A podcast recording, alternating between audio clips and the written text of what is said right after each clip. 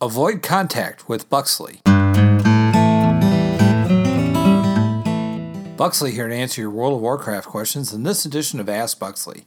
This question is about turtles. Cardinal writes Hey Buxley, why do the turtles want to get to the water anyway? And why do the gulls and crabs want to stop them? Okay, here's the deal. Everybody loves the beach, and I mean everybody, but this can be a real problem sometimes.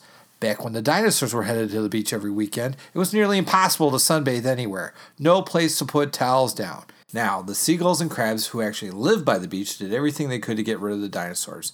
So, between the seagulls dive bombing the dinosaurs and the crabs pinching at their toes, they finally got rid of the dinosaurs and they moved inland.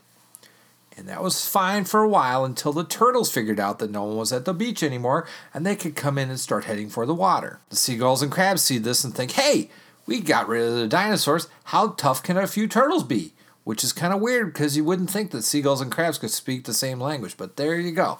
Anyway, they get together and t- start trying to get rid of those teeny tiny little turtles. Never heard a thing in their brief lives. Well, sure, maybe you accidentally step on one and go sliding across the beach on one foot, arms waving all over the place, but that's not the turtle's fault, and they didn't get hurt anyway. So the next time you get a chance, help get rid of those seagulls and crabs. They just want a beach for themselves, and, and if you ask me, that's just being shellfish. Thanks for your question.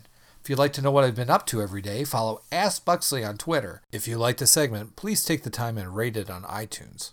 Turtles are squishy, friend.